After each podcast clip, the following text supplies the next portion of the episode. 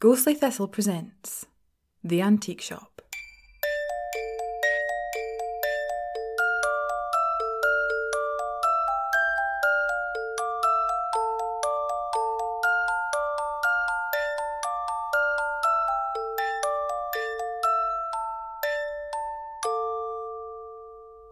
Episode 9 The Opposite.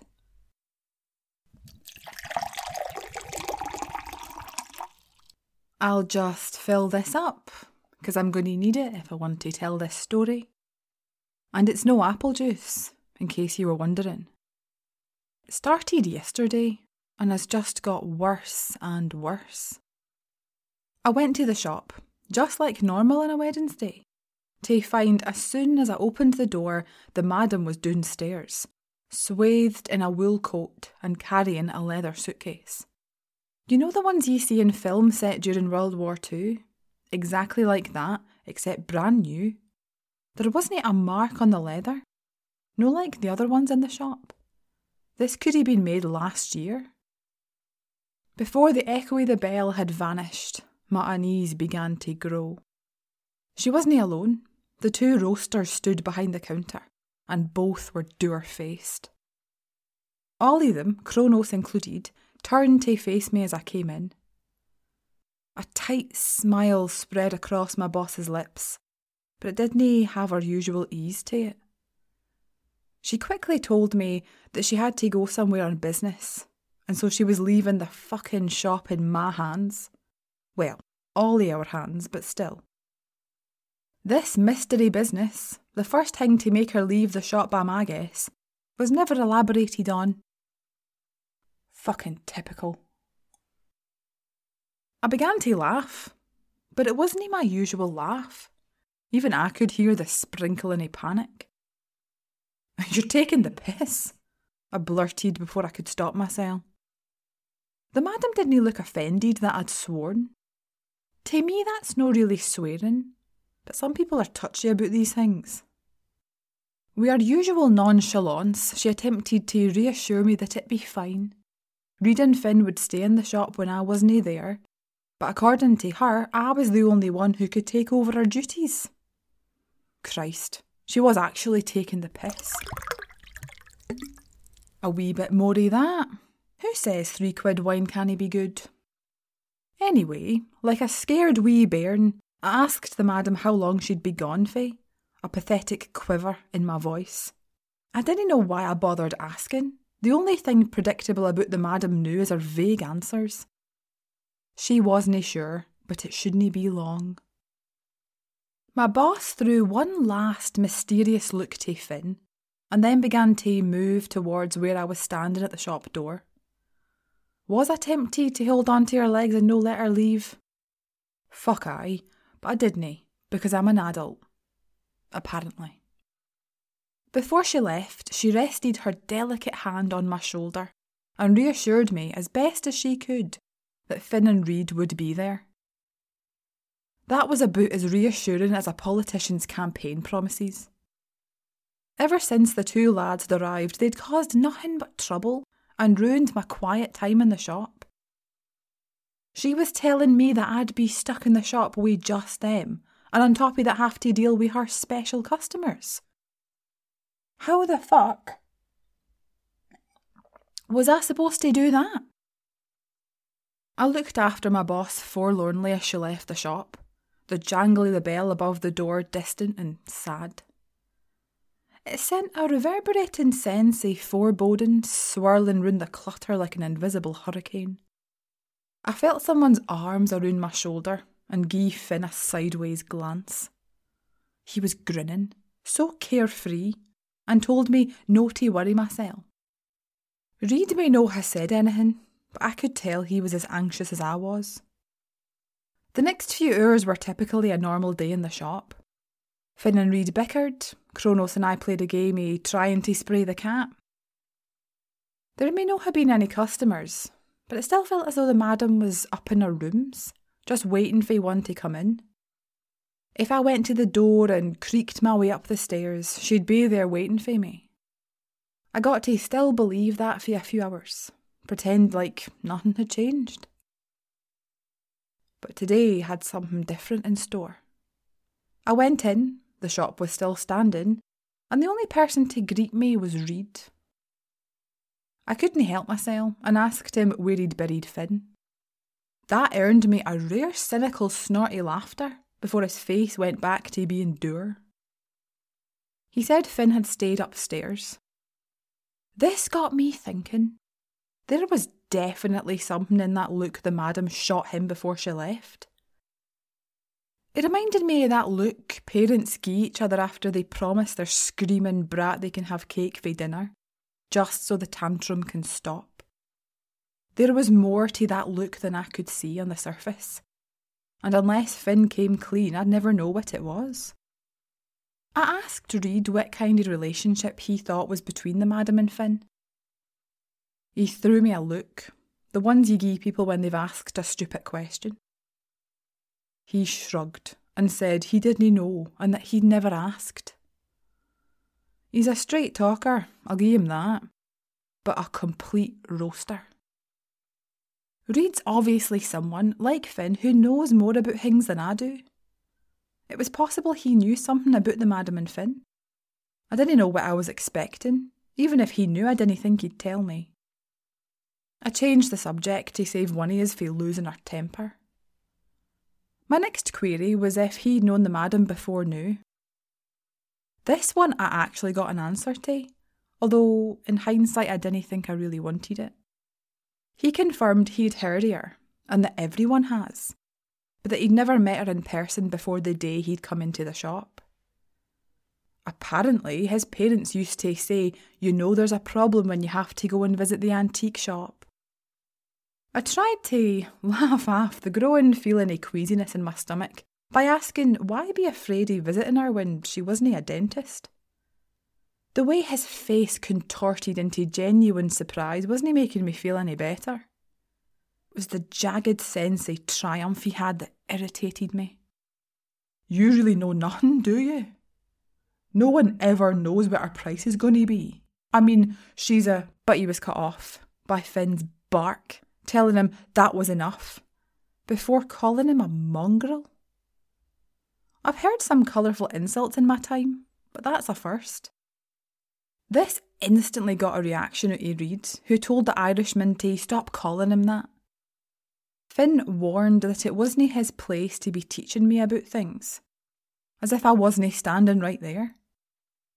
I presume by his irritation that the madam was the only one supposed to be giving me answers but at this point I'll take them for anywhere. To my disappointment, Reed did as he was bid, and never said another word and disappeared further into the shop, sulking like a wee bairn. Finn came over to me, his disarming smile plastered on his face. That man can go from anger to charm so fast, I'm starting to believe he's got more problems than debt. What he said to me next made me sure of it. He told me to no let the fox bother me. This caught my attention for more than just that it's a strange sentence. I've been staring at the fox's head on my ring for weeks now. Knowing he had a captive audience, he leaned on the counter, smirking like he was the only one in the world in on a joke. The cogs in my head started turning, and I began to realise that coincidences were thin on the ground these days. No. I drew the word out in a breath, shaking my head simultaneously. That couldn't be. That was impossible. Through the sceptical frown drawing my eyebrows together to the doubtful tone, Finn gave me a satisfied chuckle. After all of the things you've seen, you don't believe a man can be a fox? That seemed like an entirely different question, to be honest, but I kept that to myself. I answered that I'd seen all of those things. I'd never seen Reed's tail, perky ears, or remember him walking about on all fours. At least, no in front of me. Turns out Reed's a shapeshifter. A shapeshifter. I mean, Fucking hell. My life's turned into one of those shitty American teen dramas about werewolves and vampires and all of that bollocks. Except We're no all shagging each other. Finn explained that shapeshifter was the most accurate word, but it wasn't quite the same. I'm glad he didn't give me more details. I'm having trouble swallowing that as it is. What I'm no having trouble swallowing is this wine. It prompted me to ask if Reed is meant to be a. a fox, then what was Finn? Higher up the food chain was all the answer I got, paired with a toothy grin. His joy was soon wiped from his face when the front door to the shop blew open, literally, with wintry howling gales trying to bowl us over and take everything in the shop with it. It felt like someone had placed a nuclear powered wind machine in front of the shop and switched it on. I honestly thought the windies were going to blow in. Anything that wasn't weighed down went flying, and there was a painful cacophony of noises, from the wooden door banging against a cupboard, to the manic flutter of loose papers sailing through the air, and the inevitable crashes of china figurines and plates being hurled onto the floor. I hit the ground. I was already standing behind the counter, so at least any large objects would be less likely to hit me on the head. The rest of the gang would just have to fend for themselves. Time felt like it slowed. The atmosphere around me became a vacuum.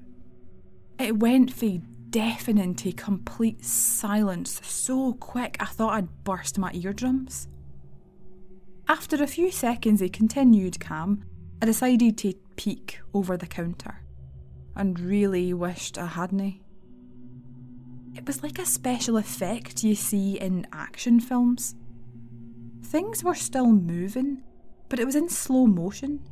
Pieces of paper, small coins, a lace glove or two were all mid air, but the air was acting more like thick treacle.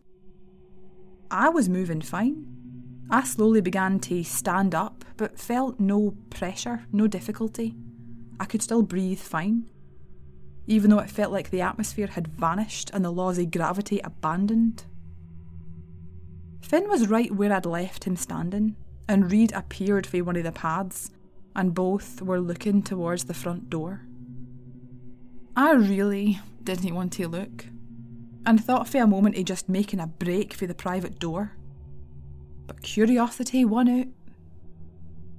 Through the bits of paper and debris hanging mid-air was a tall, dark haired woman walking through the door of the shop.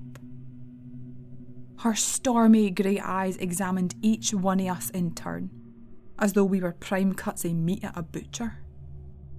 If her sudden appearance and ominous look didn't give me enough cause for concern, Finn and Reed had gone so stiff you'd have thought someone had shoved something up their arses. I decided if they looked scared, this woman wasn't a joke or a customer. It's difficult to explain this woman. A wee partier, a very wee one, reminded me of Norna. But rather than my boss's calm, velvety demeanour and voice, the new addition to the shop was pure random chaos. Her clothes were well fitted but in a clash of colours. Her dark chocolate hair was smooth but bluntly cut. Her gaze lingered on Finn, and her tightly set mouth curled up into a wicked smile. Ah, Finn, I didn't think to find you here. My understanding was that your relationship with Norna had come to an end. She goaded cruelly. Everything about this woman was harsh, her presence in the shop jarring. It probably didn't help that time had stopped around us, objects making their painfully slow way to their inevitable doom. It wasn't just the two roasters' reactions to this woman that made me realise she was dangerous. I could feel it unpredictability. It oozed fear like electricity or gas via a broken pipe. It felt like there was nothing she wouldn't do. A complete fucking psycho. It was the look in her eye, the glinty carelessness. I've never seen such deed eyes, so lacking in anything remotely human. This must be what mice feel like when there's a cat around. Unbelievably, it got worse when she introduced these two lads. According to her, they also had business in the shop. They were nothing compared to her. Sardines beside a fucking shark. They were well dressed in sharp black suits, neatly combed back hair, and complementary ties to one another. Honestly, they're what I imagine MI6 secret agents to look like. I didn't know who they were or what business they had in the shop, but they certainly were any customers. And by the way Reed's face went sheet white, I made a wild guess he'd something to do with them. The strange woman made it clear that her business was first. She stepped further into the shop, staring Finn down like a god to a mortal, and announced she was here to see Madame Norna. Although she called her just by the name Norna. I've never heard anyone refer to my boss that way, no even Finn. In my opinion, this implied a personal connection between this fresh new psycho and the absent madam. I didn't know what possessed me to speak. I really didn't. But it's no like doing reckless things is a new thing for me. I informed the stranger that she wasn't here and that she'd return in a few days. I'm honestly surprised I never turned to stone after the look she gave me. The heat fled my body, and I had to dig my nails so hard into my palms to stop my legs from shaking. I can still see the marks there. You must be the apprentice, she exclaimed with sarcastic surprise, flashing some teeth. How sweet. But I didn't come to play with children. I replied. I actually fucking replied to this. We, no, only to insult people. This went down like a lead balloon, and her feral grin dampened. She muttered, loud enough for everyone to hear. It was just like Norna to agree to take someone like me. Why do people keep referring to me like that? What does that phrase even mean? Needless to say, I was irked and ended up asking her who she was. This got a cackle so piercing, I'm sure I'll have nightmares about it in the future. Considering we were suspended in silence, this sinister laugh of hers shot straight through everyone like a bullet. You don't know who I am? Marvellous. And she left the shop to you in her absence. Oh dear, she must be going senile after all these years. My name is Madame Honora, and we'll be seeing a lot of each other over the coming decades. First things first, what a cow.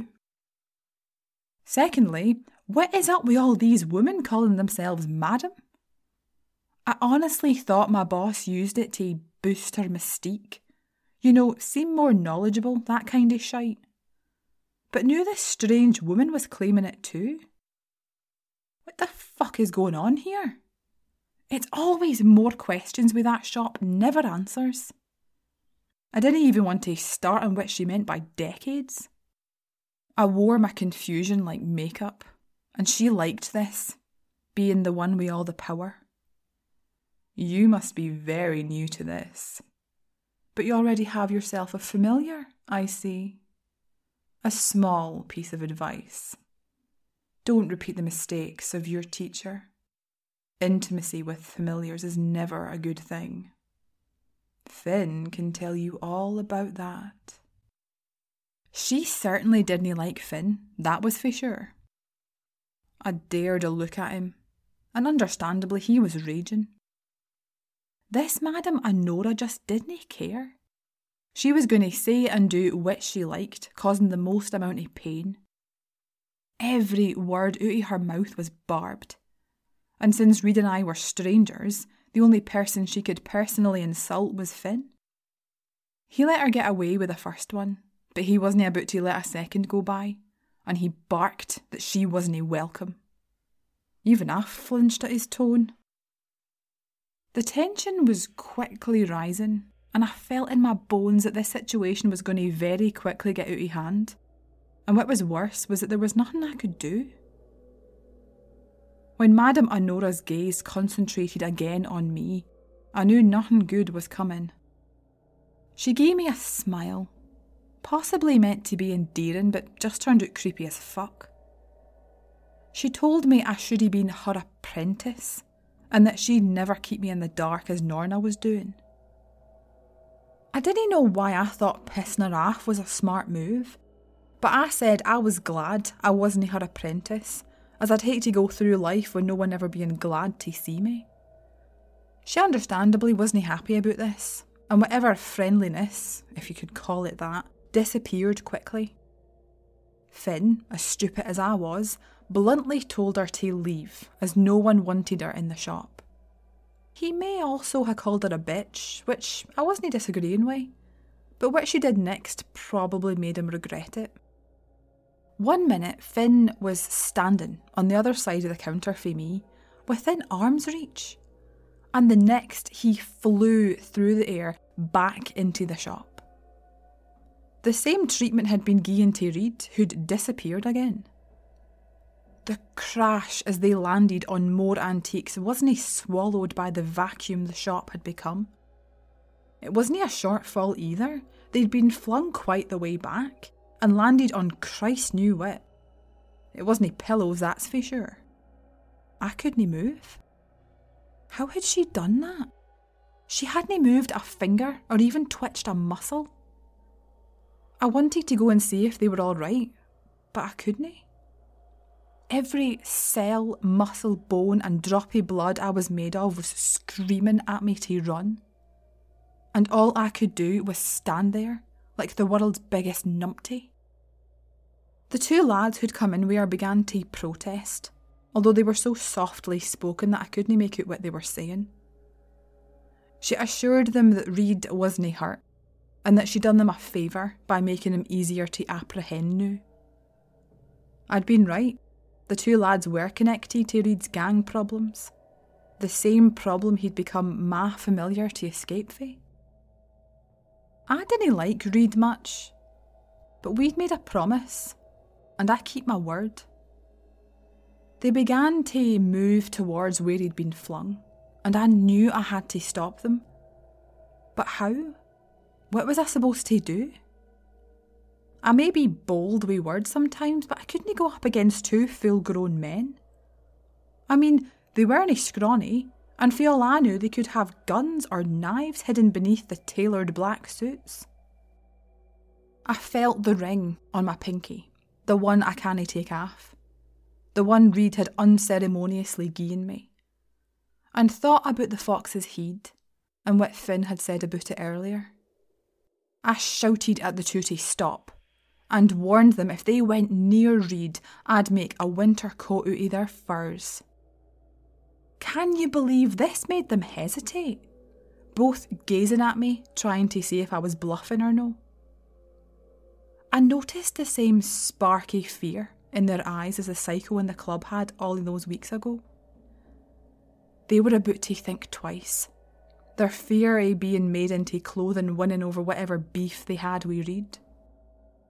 Then Madame Honora ruined everything by goading them on and telling me I wasn't powerful enough to do anything to them. Again, what a bitch. The two lads believed her, and to be honest, I see why. What had I done since their arrival, compared to the havoc she'd caused? I've never felt that helpless, that useless. Finn and Reed were in danger. We all were. And all I could do was stand there and watch as this complete cow came in and did what she liked to Ollies. They were going to take Reed, and I didn't even want to think about what they'd do to him and if he'd even survive it. Why hadn't he just become Madame Norna's familiar? Why had she practically forced me to do it? I couldn't even protect myself. How was I supposed to protect him? And the one person who'd helped me in the past was now lying on his back amongst the rubble of the antiques. Finn was no match for her either. The only person who was, wasn't he there? Why had she left? Where had she gone? Why wasn't she coming back? This was her shop. Finn was her friend. Reed was her client. And I was apparently her apprentice. It was like those times in the films when one of the characters is just waiting to be saved by the hero. And right up until the last minute, you think they're going to appear and save the day. Except we were now past the last minute, and there was no Madame Norna. But hold on here. Who am I? More importantly, who do I want to be? The helpless damsel waiting for a hero to save her. That's all I've been since starting in the shop. We Finn's hound debt collectors with a stalker in the alleyway. I was always being saved. And I was sick of it. But that got me thinking. No one had saved me for the hounds. The madam had told me I'd done it myself. I'd wished they were gone. And then they were. So I thought, may as well try it. And just like Dorothy, without the sparkly shoes, I wished my hardest that the shop would go back to normal, to how it was before Madame Honora and the gang members had blown in.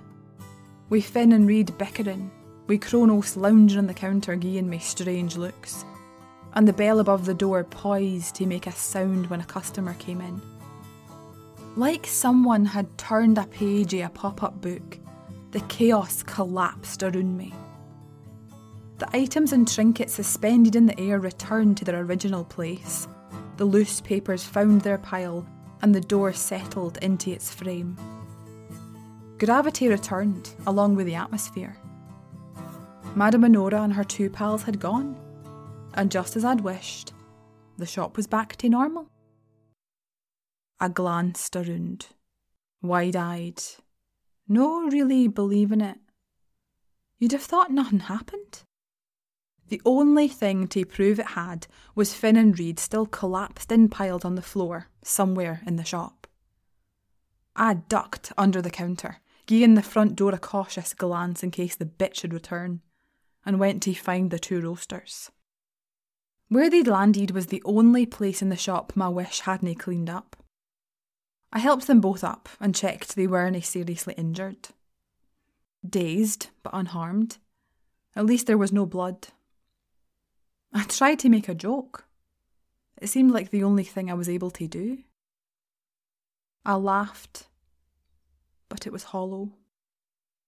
And here I am, drowning myself in cheap wine, trying to make sense of what happened. I'm beginning to believe there's no such thing as sense in my life anymore. I didn't know what's going on, who or what Madame Honora is, or when she'll be back, and didn't even get me started on the two gang members who left without their poundy flesh. What about Madame Norna? Where was she when we all needed her? When is she coming back? I somehow fended off enemies today. But what about tomorrow? Or the day after? Or the day after? How could she leave of that to me, the one person who doesn't know what's going on? But it's fine. I'm fine. I'm absolutely fine.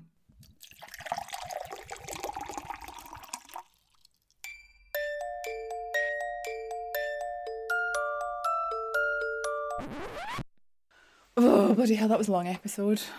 Jesus.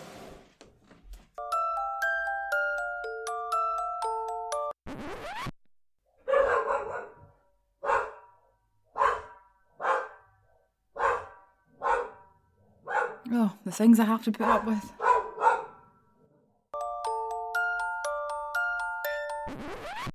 And I had to dig my nails so hard into my palms to shop my shit to stop my legs.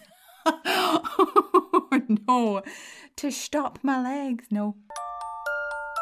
No alcohol was consumed during the making of this episode. I think. Thank you for listening to episode 9 of The Antique Shop. Episode 10 will be released next Thursday. Uh, just uh, another few reminders in case you missed last week's episode or you didn't make it to the end.